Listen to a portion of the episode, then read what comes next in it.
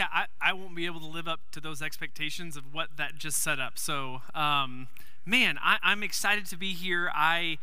Uh, God's doing just some amazing things here at Sheridan Wesleyan Church. And so before I jump into the series, I just want to talk about a couple of things. Um, the first is uh, with the Fuse fundraisers. Kylie didn't mention it, uh, and, and I, I hesitate to even say this, but the deal is if you um, the Fuse team. So they're going to Passion in Atlanta, Georgia.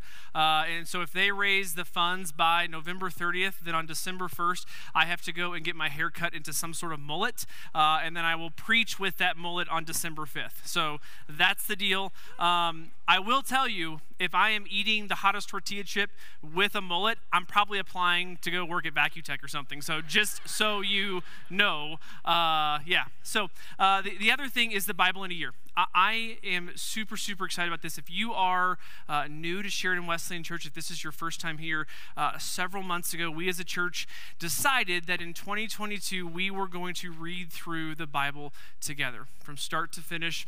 And then we were going to take our time on Sunday mornings and talk about the things that we as a church body have read about. Uh, and, and we have been searching for a clever name for that. Uh, and this week, as a church staff, it just kind of hit us that, hey, this is us fueling the fire. So we believe that God's called us to gather, encounter, and ignite. And we take all those very seriously. I am passionate. We are passionate about knocking down the walls of this church and spreading the gospel of Jesus Christ in Sheridan and beyond. We want to ignite this world for Jesus. And the only way that I know to prepare ourselves for that is to fill up, to train ourselves, to be ready. And that only happens when we consume God's word. And so that's the plan. If you have not already prayed through it, I would ask you to do that. Pray about uh, stepping into this. Uh, we're going to keep each other accountable, uh, and, and, it's going to be amazing. I promise you, God will do amazing things over the course of the next 12 months if you commit to doing this with us. Now, this sermon series, uh, the real R E A L Christmas. We're going to do something a little bit different here over the course of the next several weeks that, that kind of takes me actually out of my comfort zone. You should know that. Uh, if I had my preference, I would simply preach through a book or a passage, and that would be it. So topical sermons are a little bit more difficult for me. Uh, and so I, I need you to understand kind of what we are trying to do and what we are not doing. Uh, it's really important that you understand the purpose behind this. So, uh, we as a culture have been commercializing Christmas for centuries, for decades. I googled some just some facts. Uh, so the first Christmas cards that started in 1843, and so that's kind of where this starts. Uh, 1880, the first glass ornament uh, were available for for purchase. 1920, uh, Coca-Cola ran ads featuring Santa Claus, and so that's kind of where that got its momentum. Then in let's see, 1939, Rudolph the Red-Nosed Reindeer. Do you know where he came from? It was an ad for Montgomery Ward. And it just kind of took off from there. Actually, he was supposed to be Reginald, the red-nosed reindeer. Reggie, the red-nosed reindeer. I actually kind of like that better. Uh, 1960s, Black Friday became a thing. The 1980s, Black Friday became a big thing. 2005, with the uh, advancement of things like Amazon and internet shopping, Cyber Monday became a thing. And so we as a culture, we, we have we've commercialized this season. It doesn't just stop with those things. We've got uh, we've got music, we have traditions, we have movies that we'll talk about. Uh, all of these things that we do kind of take the focus away from the reason of this season. They, they pull focus away from the real story of Christmas. And tension then is created inside of me. I think the church sits in that place of tension this time of year, and, and I'm not really sure how we should or shouldn't respond. Because I think we have a couple of different options. I think the first thing that we could do is simply ignore it. Like, just, just not celebrate the commercialization of Christmas and just simply focus on this story, which I think is, is a fine thing to do. But if we do that, that means there's no Christmas trees. There's really no Christmas music. I guess as we know it. We couldn't have Christmas sweaters. We couldn't do Christmas presents because it's real important. If we're not celebrating Christmas inside the church, then we probably shouldn't celebrate outside of the church. And so, all the things, all the traditions that we love and that we've come to know, they just, we would have to put them aside. Again, that's a viable option, but I'm not entirely sure that anything about the commercialization of Christmas, as far as the activities, are inherently sinful. Now, they can be, just like anything, but I'm not sure wearing an ugly sweater is sinful. I'm not sure eating Christmas ham is sinful. I'm not sure that me giving you a present, you giving me a present, is sinful in its nature. And so if it's not sinful, then, then maybe we, we shouldn't avoid it. So what do we do? I think the second option we as a church have, and I think this is probably the best option, and where we're certainly going to sit here for the next few weeks, is we are going to take back Christmas. So, so we'll celebrate it. We'll have Christmas trees. We'll, we'll, talk about Christmas movies. We'll talk about Christmas music. We'll have parties, Christmas parties, all of the things. But, but in that, we are going to show you that despite this world's best efforts, you cannot take Christ out of Christmas. It is his holiday. And so we're going to claim it. I'm really tired of this world taking things that are ours and making them their own. And so we're going to take it back. And to do that, we're going to look at four church appropriate Christmas movies. Church appropriate movies, right? Uh, because we're not going to do anything sinful. Church appropriate Christmas movies. And we're going to talk about how, even in their, their stories, those stories, our story resides. They're there. You just have to know where to look. And so I want to do a couple of different things through this series. The first thing I want to do is I want to have fun. Uh, we are moving into to reading the Bible in a year, and so so some of that, as we get into some of the books that maybe we don't all like to read, it could get a little monotonous. I'm aware of that. Uh, and so before we jump into that, we're going to have fun. We're going to get excited. The, the next thing I want to do is I want to tell the real story of Christmas. And so each and every week, as we talk about whatever movie that we're covering, whatever movie that's tied to the sermon, we're going to tell the real story of Christmas God's story. And the third thing I want to do, I think consequently, as we talk about these, maybe as you're watching these Christmas movies, maybe you'll be able to connect them back to the message that we preached, that we taught, that we talked about. So that when you're watching the Christmas story with your friend, or Elf with your friend, or It's a Wonderful Life with your family, you can say, hey, you know what? Let me tell you how this connects to the real Christmas story. So we'll see what God does. So that's the plan. I think it should be exciting. Regardless, popcorn and Jesus can't be a bad thing. So I think, I think we'll make it through this next few weeks. So, um, the Christmas story. Who has seen this movie? Not as many as I thought. Goodness. Okay. Um, so I, I'm going to spoil this for some of you then. I hope that's okay. So, the Christmas story is a story about a child, his name is Ralphie, who desires more than anything else one specific gift. One gift. That gift is the official Red Ryder carbine action 200 shot range model air rifle with the compass in the stock and this thing that tells time. If you've seen the movie, you get that reference. That's all that Ralphie wanted. And he wanted it so much that it consumed him. Every part of his life was spent either dreaming or planning about what his life would be like when he receives this gift. That's all he wanted. And the movie builds tension over and over and over again. And just when you think that Ralphie isn't going to get his gun, guess what happens? At the very last moment, when all the other presents had been opened, his father says, Hey, I think there's one more left. And when all hope was lost, he received the gift. Now, you don't have to think or stretch this too far to see the parallels between this story and the Christmas story. At its core, the Christmas story, so, so this Christmas story, not our Christmas, well, I guess both. At its core, this Christmas story is a story of hope. That's what it is the tension that hope builds, the joy when, when, when, hope is realized. This is a story of hope, which, if you know anything about the gospel and the story of Jesus Christ and his birth, like it's the same. It's a story of hope. So, in our Bibles, we have the Old and New Testament. Old and New Testament. We all know that in the Old and New Testament, it's divided up into different sections. One of those sections, the very end of your Old Testament, is what's referred to as the prophetic books. And there's a whole section of them. In fact, 44%, 44% of your Old Testament is dedicated to prophecies.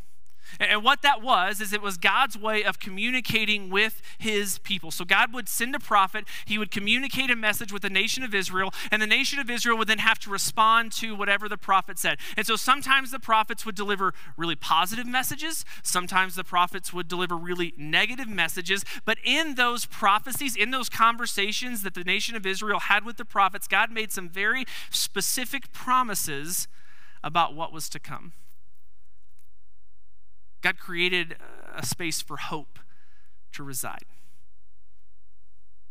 Isaiah chapter 7, verse 14 says this Therefore, the Lord himself will give you a sign. The virgin will conceive and give birth to a son. We'll call him Emmanuel. This is a promise for a Savior. And not just a general promise, but a specific promise that would have to happen a specific way by a specific person. God's calling his shot.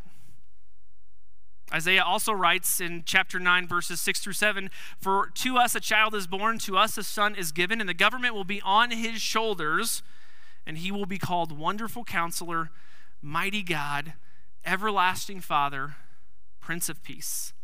Of the greatness of his government and peace there will be no end. He will reign on David's throne and over his kingdom, establishing and upholding it with justice and righteousness from that time on and forever. The zeal of the Lord God, the Lord Almighty, will accomplish this. There was also promises made through prophets about where this thing would take place. Micah chapter 5 But you, Bethlehem, through you, though you are small among the clans of Judah, out of you will come for me one who will be ruler over Israel, whose origins are from of old, from ancient times. Prophets also predicted how Jesus would rule.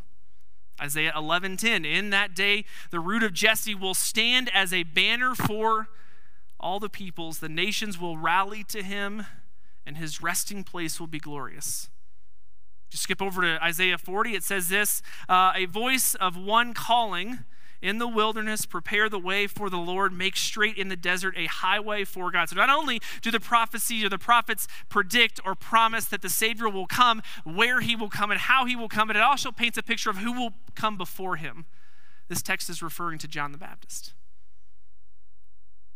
The prophet Daniel also made some promises through God about what Jesus would do, how he would rule, what this would look like. In Daniel chapter 7, verses 13 and 14, Daniel has a vision and he records it this way In my vision at night, I looked, and there before me was one like the Son of Man. Coming with the clouds of heaven, he approached the Ancient of Days and was led into his presence. He was given authority, glory, and sovereign power.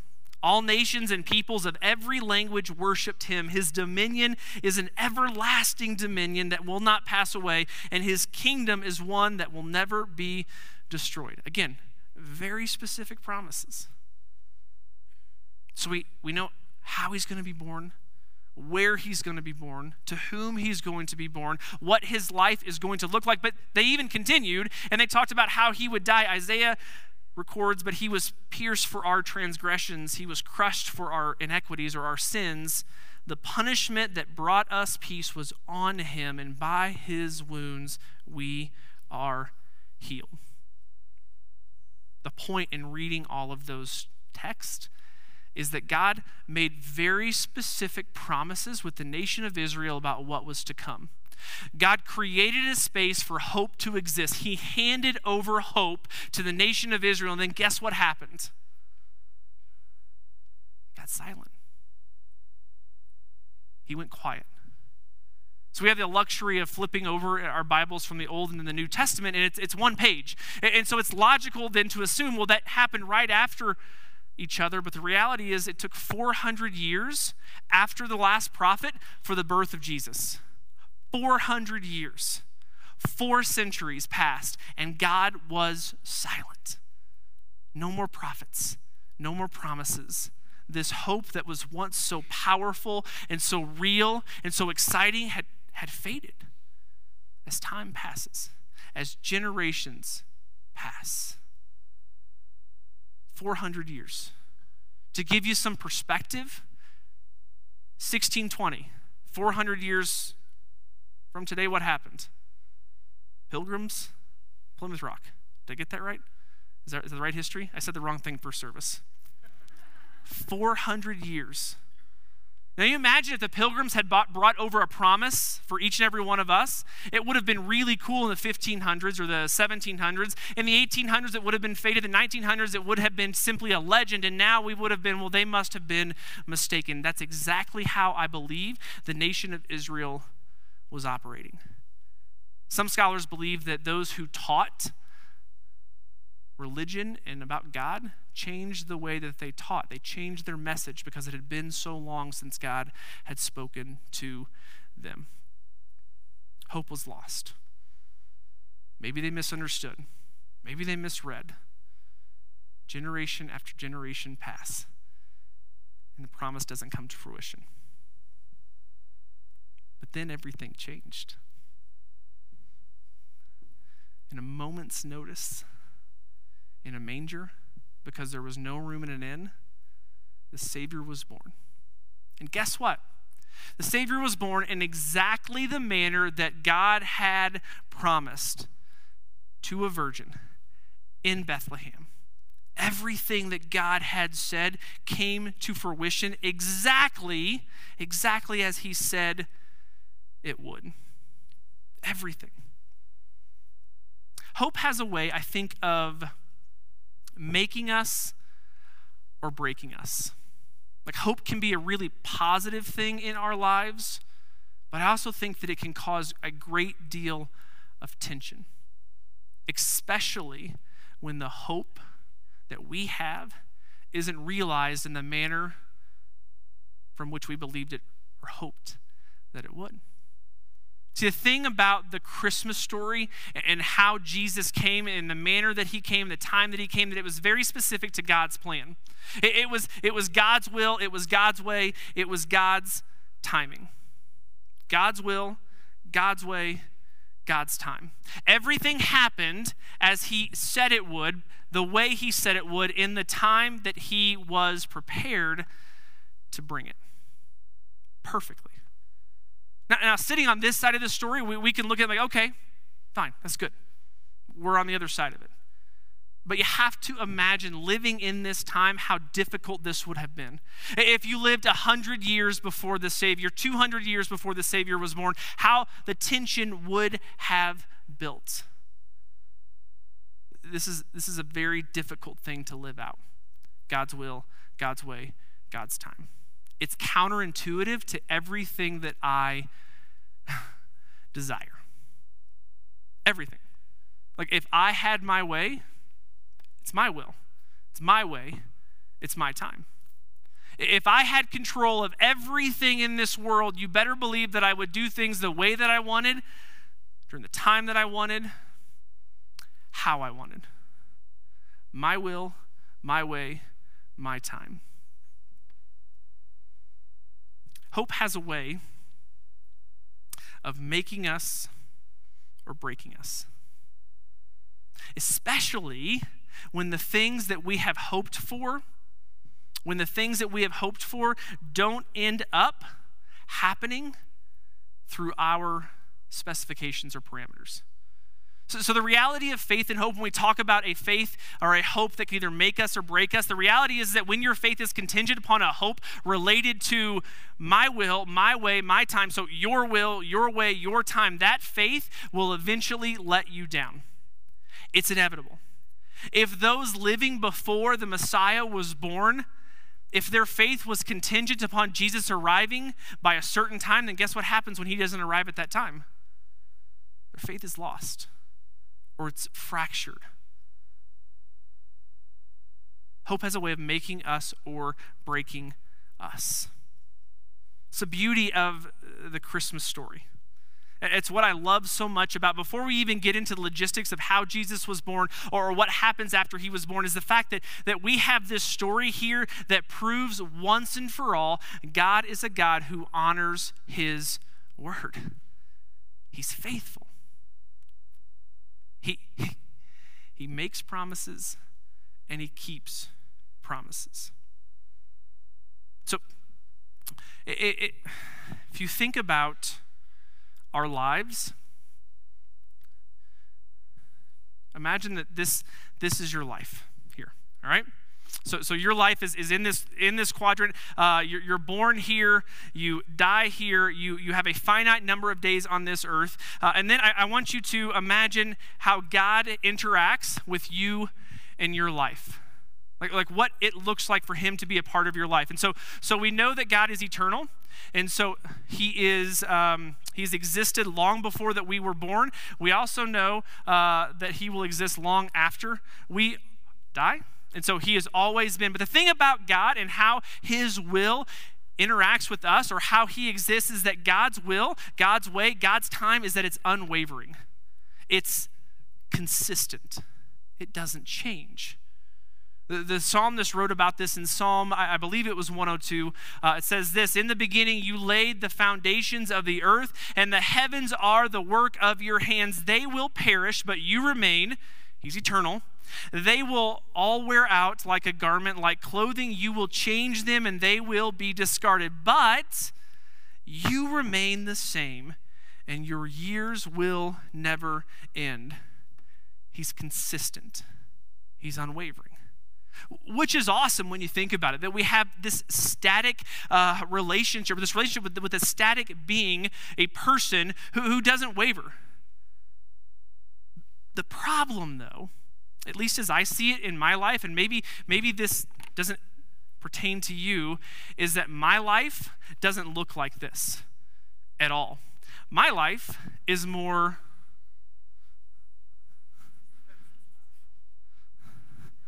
That's what my life looks like. It's a mess. And so, what happens when I'm up here or down here and God's static? See, see, if my hope, if my faith is contingent upon things working out my will, my way, my time, then inevitably my faith is going to fail. It's going to be fractured. It's really easy to have faith here. It's really easy to have faith in the moments that my life inter- intersects with God. So, so when I say a prayer and I'm asking for God to heal someone, and that's God's will, that's God's way, and it fits God's timeline, and that person is healed, like, holy smokes, this is awesome. I'm on fire. But, but what happens up here? The same situation, the same relative, the same prayer, but because it doesn't line up with where God is, well, then it gets difficult. It's extremely difficult. Hope, the hope that God asked for us to have, and I, the hope that I think is demonstrated through the Christmas story, is one that causes us, that puts us in situations to realize faith no matter how far our plan differs from God's. Hope is staying consistent here the same as you would here. Understanding that there will always be moments, no matter how hard you try, where your life will not line up with God's will for it. It doesn't matter who you are, how faithful you are to, to Christ. There are going to be moments when you pray for something and it's not going to happen the way that you wished, prayed, hoped. There are going to be times where the job is lost, the bank account is empty, the spouse leaves you, the loved one dies, someone hurts you in church.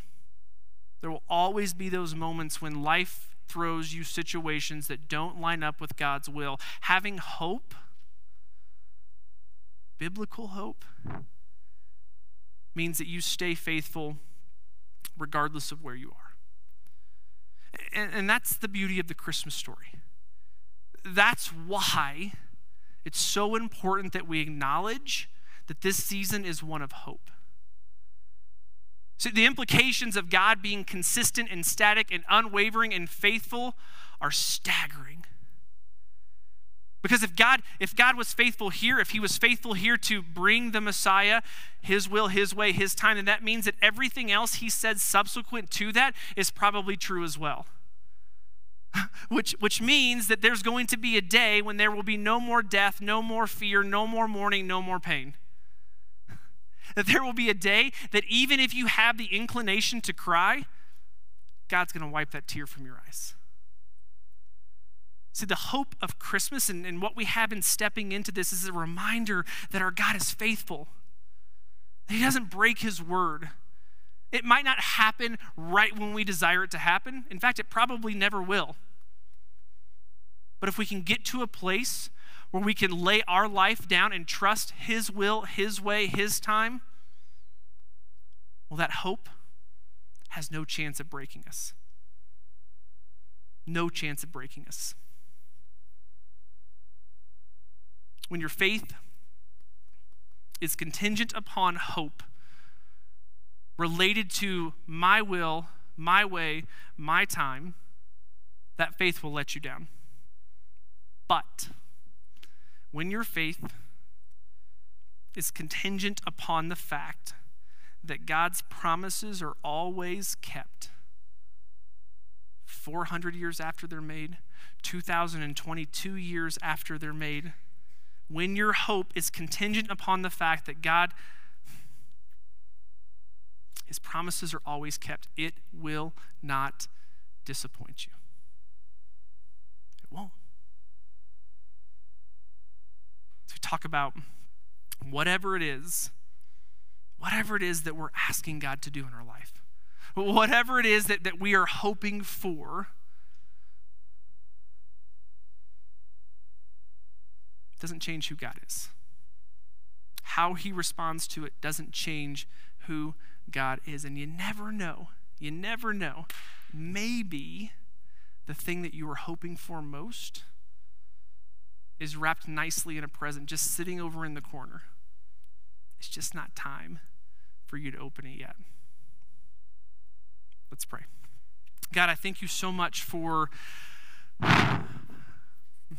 the opportunity to uh, just gather together for, for moments during our week where we could just pause everything in our lives and simply worship you. I thank you that, that, that we can do that together here. That, that we have a family, uh, this body of believers who are so passionate about following you that their, their testimonies are, are contagious for me. They, they make me want to step closer into a relationship with you. And I hope my testimony does the same for them. God, I thank you for hope. I thank you for the reminder that no matter what this world sends our way, no matter how good or bad things get, you are a God who's faithful to keep his promises, regardless of where we are in our life. Help us hold on to that this Christmas season. Help us cling to that hope. Help us proclaim that hope. A hope that does not disappoint. It's in Jesus' name we pray. Amen.